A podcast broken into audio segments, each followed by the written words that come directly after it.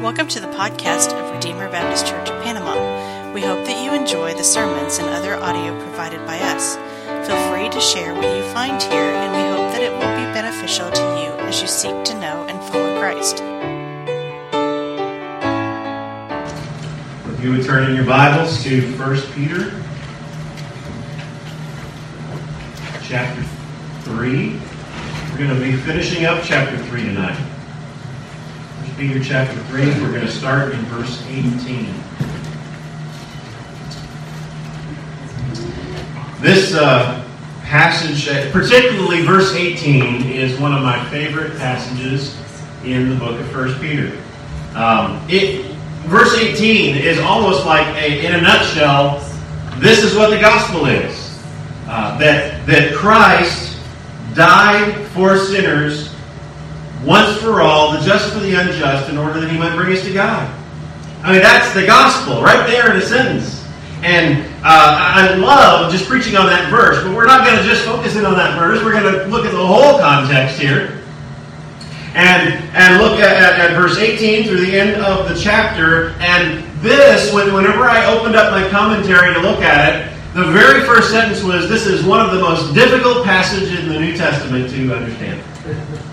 So it is a bit complicated, it is a bit murky. Um, there are various positions about what certain things are, and for time's sake, I'm not going to list every single position that's out there on these things. I'm going to go ahead and advocate what I think is, is the correct teaching, and uh, and you can be Bereans, uh, look it up on your own, search the scriptures, look at commentaries, and see what those other views are, um, and and be convinced on your own mind. Um, this is not a passage that I think uh, is divisive, uh, even though there are many different interpretations of it. Um, I think uh, it's not something that we would have to cut fellowship over or anything like that, but it is one that's confusing to many and, and difficult to understand. So, um, one with the up, with the interest of time, and one so that I'm not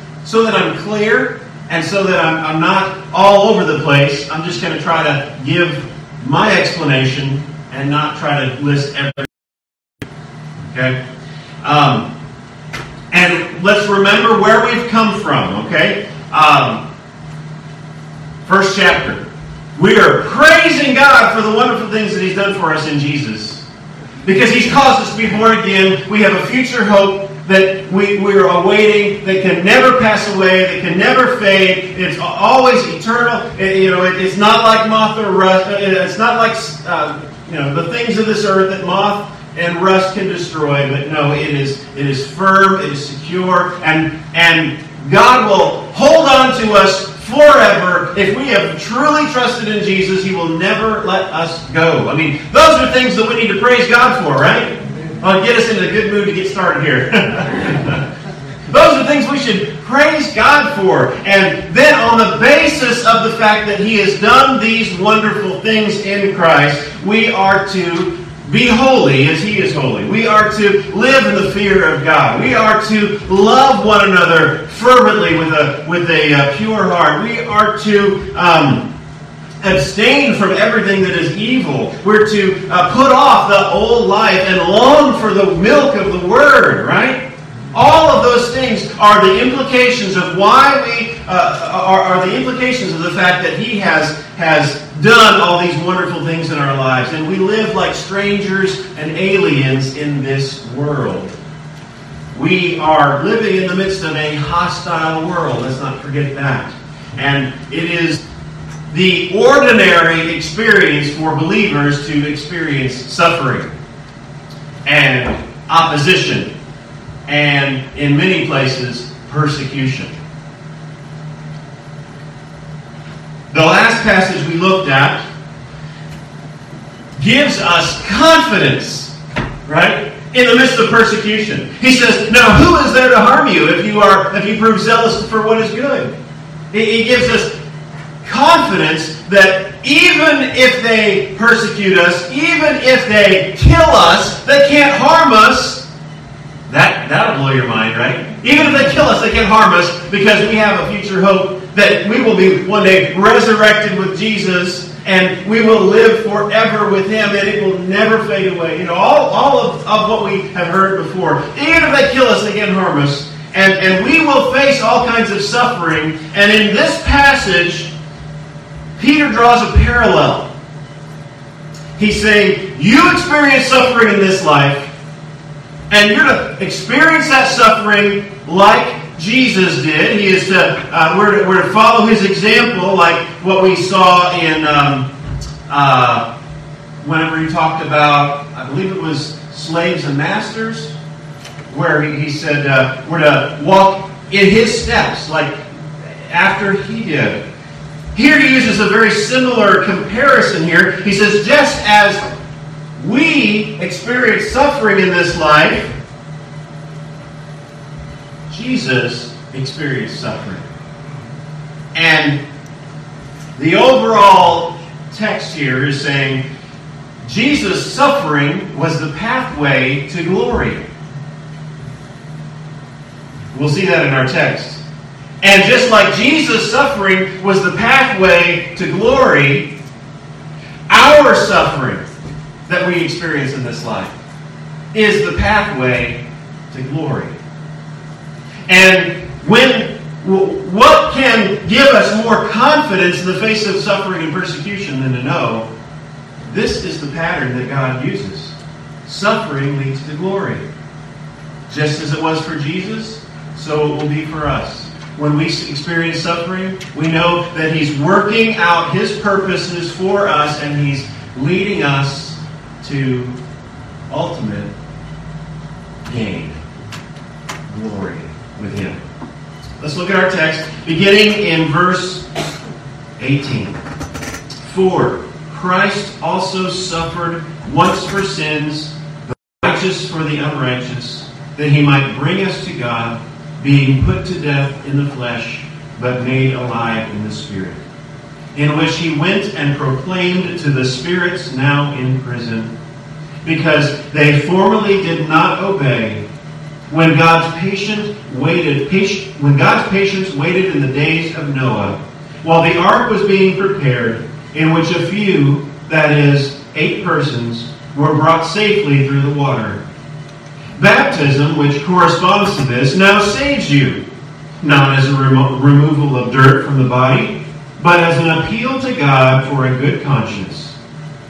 Through the resurrection of Jesus Christ, who has gone into heaven and is at the right hand of God, with angels, authorities, and powers having been subjected to him. This is the word of the Lord. Let's pray. Father, we, again, we love you.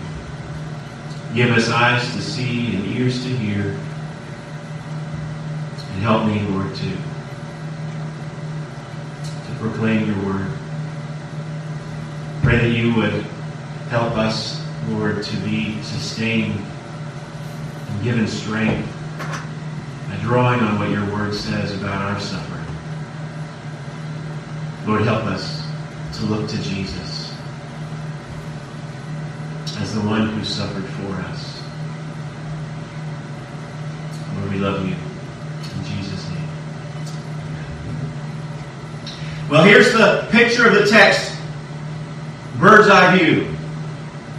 100,000 or uh, a thousand, I can't think, 10,000 square feet, or no, 10,000 feet high, you know. Um, it's, uh, it's like this Christ suffered for us, and he not only suffered, but he died and he rose again. And after he rose again, he ascended to the right hand of God where he now sits at the Father's hand and he has subject, subjected all of his enemies under his feet. He was one who suffered and now has been exalted to the name above every name. He has been exalted to the highest position, and everyone bows to him, even the angels. That's that's the bird's eye view. That's the that's the high, you know, look, looking down on on the text. Let's look at it closer. For Christ also suffered. You suffered. And I don't know what you're going through this week. I was sharing before church began. Friday was the worst day at work ever. Friday, at my work day, I mean, I only had a few jobs. They shouldn't have taken that long. And I worked a 13 and a half hour day. Everything that could go wrong went wrong. And maybe you've been there. Not just same things going wrong, wrong at work, but um, opposition, um, persecution, those who accuse believers of, of being hateful or other things because of, of the stand that we have on the Word of God. Um, all of those things, we suffer for Christ also suffered. We're identifying with Jesus. When we experience suffering, we're identifying with Him. Jesus' suffering had a purpose. Christ also suffered once for all, uh, once for sins. He suffered once for sins. I, I, I can focus in on both of those words, once and sins, for sins. First of all, Jesus suffered and he died for sins. He was a sacrifice. He was our substitute. The Old Testament tells us that uh, there was a sacrificial system in which, in order to have sins forgiven, blood had to be shed. We see it in the very first chapters of the Bible whenever uh, Adam and Eve had tried to cover themselves with fig leaves, and their covering would not cover their shame. But, but the Lord killed an animal and gave them coverings to cover their shame. And the sacrificial system later, um, an animal had to die. A goat or uh, a, bull or some kind of, of animal had to die as a sacrifice, and that animal took the place of the one who was coming and bringing the sacrifice. God was angry with us. He, he is angry with sinners, and instead of pouring out his wrath on the sinner, the sacrifice was made so that God's wrath was appeased. God's wrath was propitiated. It was, it was um, satisfied. And Jesus suffered and died for our sins. He died as our substitute. We deserved God's wrath. We deserved God's punishment we deserve hell. And Jesus suffered for sins. He did it once. He did it once. Uh, Hebrews tells us that it was once for all, right? The, the Old Testament sacrificial system, it had to be over and over and over and over again. There was no end in sight to any of the sacrifices that were to be made. They had, of course, the one big one every year at the Day of Atonement, but there were also many, many other sacrifices, and it must have been that the, if you were to go to the temple, it must have smelled like a slaughterhouse. It was a very bloody thing. Jesus, the sacrificial death that he had was sufficient. It was once for all. We don't have to come and bring sacrifices over and over and over again. He died once for all. Both our past sins, our present sins, and our future sins have been taken away by Jesus once for all. So Christ suffered once for sins, the righteous for the unrighteous. We are all unrighteous. We are all sinners. We are like our father Adam, and we transgress God's law. We're born sinners, and as soon as we're morally capable of any kind of, of moral reasoning, we transgress the law and we become what some of the old uh, um, statement statements of faith call actual transgressors. We have all broken God's law. We are all guilty, guilty, guilty. And Jesus was righteous. He was holy. He lived a perfect, spotless life. He never sinned one time. He always did what was according to his Father's will. He did not deserve to die. He was an innocent man. And the righteous one died in the place of the unrighteous, you and me. Jesus, the righteous one, died in the place of you and me. His death was sufficient. It was substitutionary. It was sacrificial. The righteous for the unrighteous was substitutionary, that he might bring us to God. It was for reconciliation. We were once alienated. We were once God's enemies. We were once um, without hope in the world. And Jesus' death was to bring us to God, to reconcile us to Him. We would no longer be His enemies, but we are now His sons and daughters. First Peter tells us we've been born again to a new hope. Right? We've been born again. We've been adopted into His family. We're now brothers and sisters in Jesus who've been born again of an imperishable seed. We were once in darkness, and He's brought us into His marvelous light. We were once not a people, and we are now the people of God. All of those themes that we've already been seeing in 1 Peter. He, got, he died, he suffered in order to bring us to God. It was for reconciliation. He brought us to God. And it was victorious. He was put to death in the flesh. That is, he, he, he was his his body was literally, really dead. He really died. That, but he was. It says he was made alive in the spirit. Um, the preposition there for in, in, it, is, it has a kind of a, a bigger range of meaning, and it can also that the preposition in in, uh, in Greek can mean by. And I'm going to take that as by the Spirit. It was, you know, the the the, uh, the um, I think it's the Book of Romans that tells us that the, the, the God the Father rose this rose Jesus from the dead. And I think the Spirit was involved in that too, just like He's involved in our resurrection, right? Uh, he's the one who, the Spirit is the one who opens our eyes.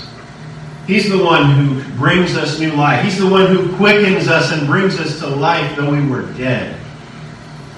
So Jesus uh, was, though he was dead, he was made alive again by the Spirit. Um, so his death was victorious. And just like Jesus' death was victorious, so ours will be.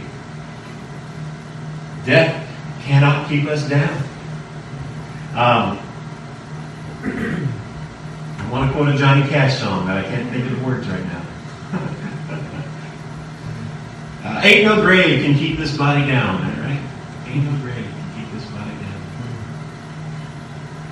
down. Jesus' death was victorious. It was the first uh, the, the, first fruits of the resurrection. One day he's going to come again, and all of us, though we may die in this life, will be raised with him. Deaths will be victorious as well. So here we see the, the purpose and the plan of God in sending his son Jesus to die. He, he suffered, though he didn't deserve any suffering, he suffered once sufficiently righteous for the unrighteous, substitutionary, for sins, sacrificially, to bring us to God. It was for reconciliation and victorious. Here comes the hard part. In which he went and proclaimed the spirits in prison. Because they formerly did not obey when God's patience waited in the days of Noah while the ark was being prepared.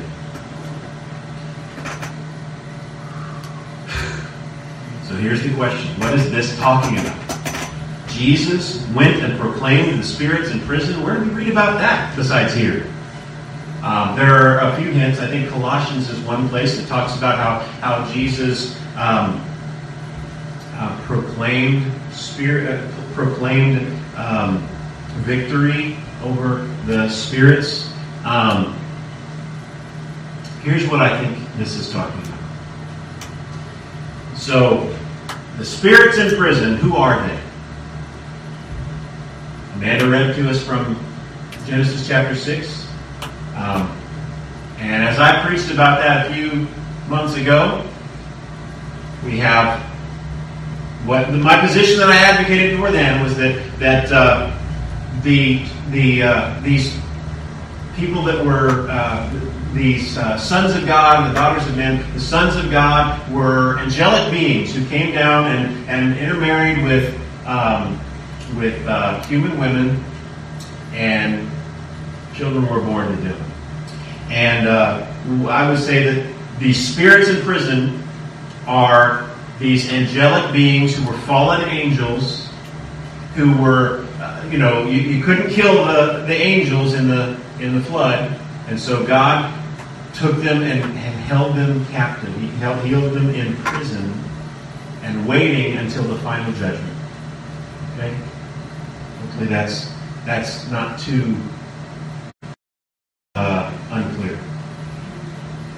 Um, now, what about this? Jesus went and proclaimed to the spirits now in prison. Now, um, the Apostles' Creed. Anybody familiar with the Apostles' Creed? I believe in God the Father, Almighty Maker of heaven and Maker of earth. I, I owe uh, Rich Mullins the fact that I have that memorized. I believe in God the Father, Almighty Maker of heaven and Maker of. Well, one of the lines in that Apostles' Creed is that Jesus descended into hell and on the third day rose again. This is a very, very ancient creed, and, and the early church believed that Jesus descended into hell.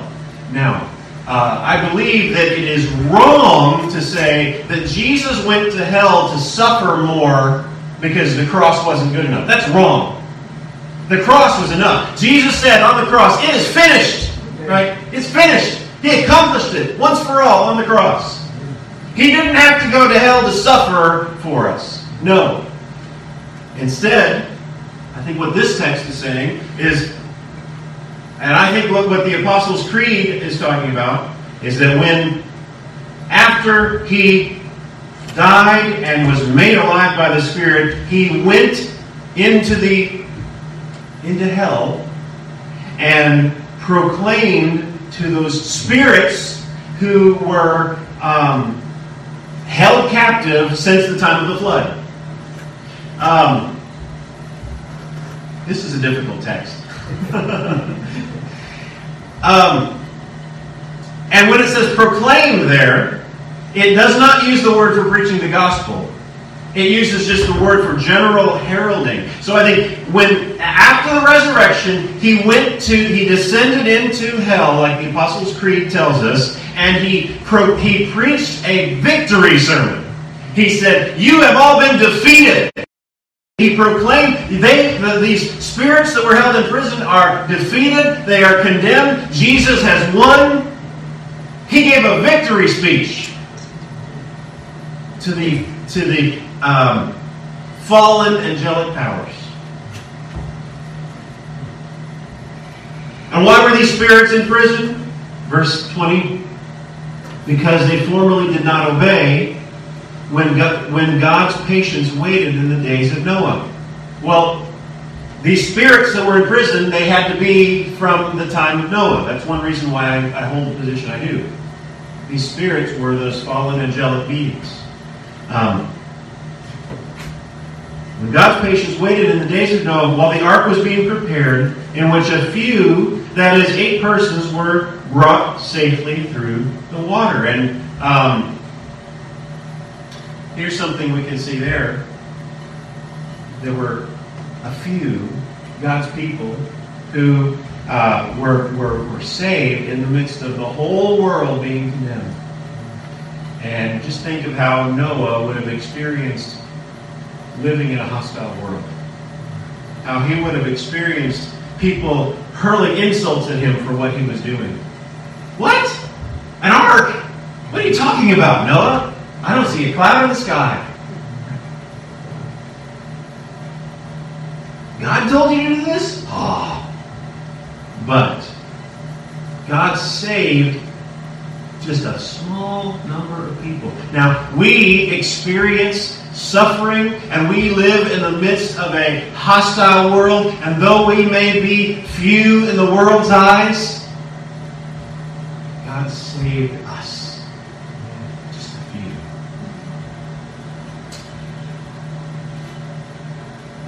Now here's where it gets even. You thought that was hard.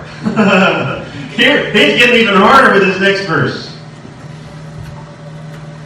Save eight persons were brought safely through water. Baptism, which corresponds to this, now saves you, not as a result of dirt from uh, removal, not as a removal of dirt from the body, but as an appeal to God for a good conscience through the resurrection of Jesus Christ. What? This is a Baptist church. Baptism now saves you? Okay, we got to wrestle with this. Okay? Because we're the first people to say baptism doesn't save. But what is this text saying? Corresponding to this, the word there uh, that's translated corresponding to this is is uh, is the it's it's um, it's using the language of a type, you know, a, a type or a symbol, and and so I think when we when it's talking here about baptism now saves us, it's talking about this this symbol. It's using picture figurative type language. I, I don't and, and he even corrects any kind of um, misunderstanding. He, he pushes back and says, no, no, no, no. It's not the removal of dirt from the flesh, but it's an appeal to God for a good conscience. Right? Um, how were the eight people there on the ark, saved through water. Think about this. They were saved through water. The water was the death and destruction, right? They, they, the water was what came and killed. It wasn't washing away all their sins in the flood. It, the water was what came and killed. And they were saved through that by being in the ark. Right? Corresponding to this, like that, like how these people were saved through the water, Of course, corresponding, baptism now saves you. Well, what is it that baptism pictures? And all of us good Baptists can say, baptism pictures the death, burial, and resurrection of Jesus. The water, just like the flood analogy, is what the grave is. It is the death and destruction. And when we're baptized, we are put under the water, symbolizing the fact that we have died with Christ, identifying with Him, and when we're raised up, we're symbolizing that, that we now live a new life. That just as Jesus was risen up, so we are raised to live in newness of life with Him. And so there's this picture, I, I, whenever it says, baptism now saves you, I don't believe that it's the actual act of baptism, but it's the, what baptism represents. Right? It's the fact that just as in that picture, we are, we are dying to our old selves and being raised to live in the newness of life with Jesus. He says, not a removal of dirt from the body, but as an appeal to God for a good conscience. What is it about baptism? What is it? It says it's an appeal to God for a good conscience, or a pledge to God for a good conscience. Um, who is to be baptized? Someone whose conscience has been cleansed. Someone whose conscience has been cleansed because we know that we have been forgiven because we've trusted in the Savior. It's not the act of going under the water and raising out of the water that saves us.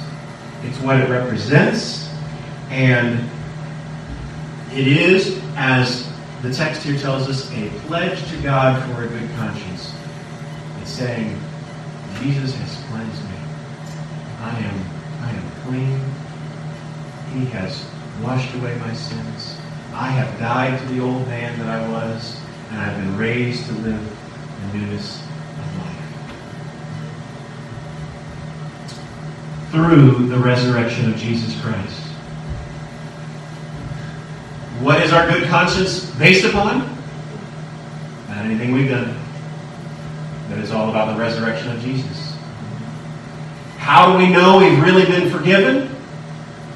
Because Jesus raised from the dead.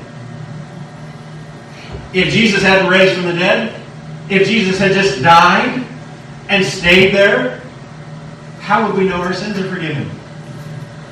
We could point back, you know, the, first of all, Christianity would have never gotten off the ground if Jesus hadn't risen from the dead. But just think, imagine if it did. And we were here 2,000 years later singing songs about a dead guy. We wouldn't do it. we wouldn't do it.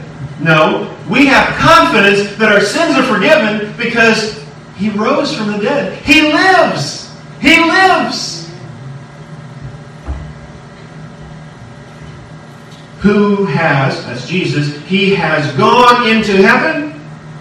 So we're back here to the progression. He was taking it at kind of an aside there for a little while. Um, uh, talking about all these different things that we find very confusing. Let's kind of go back again. He he suffered once for sins, the just for the unjust, being put to death in the flesh, made alive in the spirit,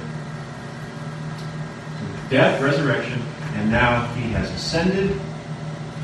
Right? Through the resurrection of Jesus, who has gone up into heaven, we know the ascension.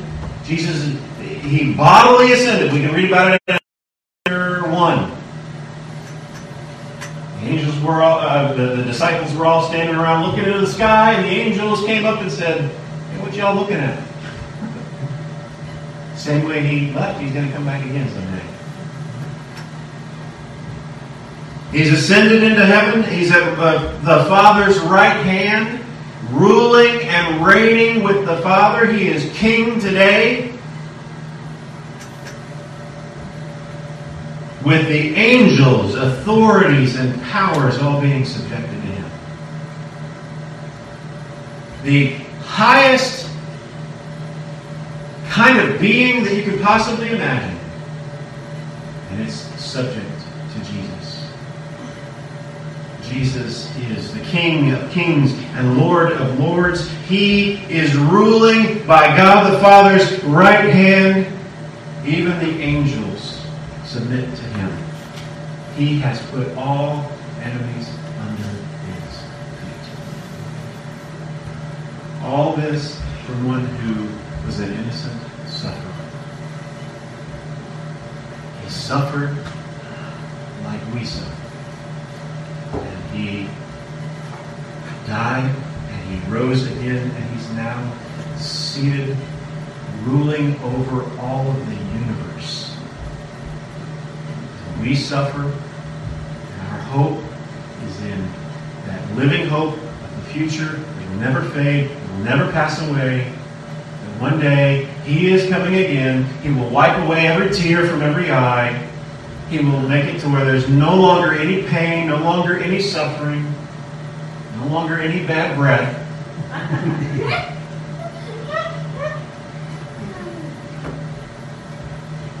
so how do we live in a hostile world, we remember.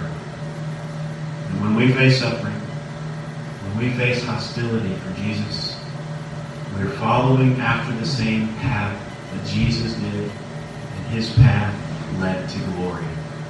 And our path, as we continue to follow him, leads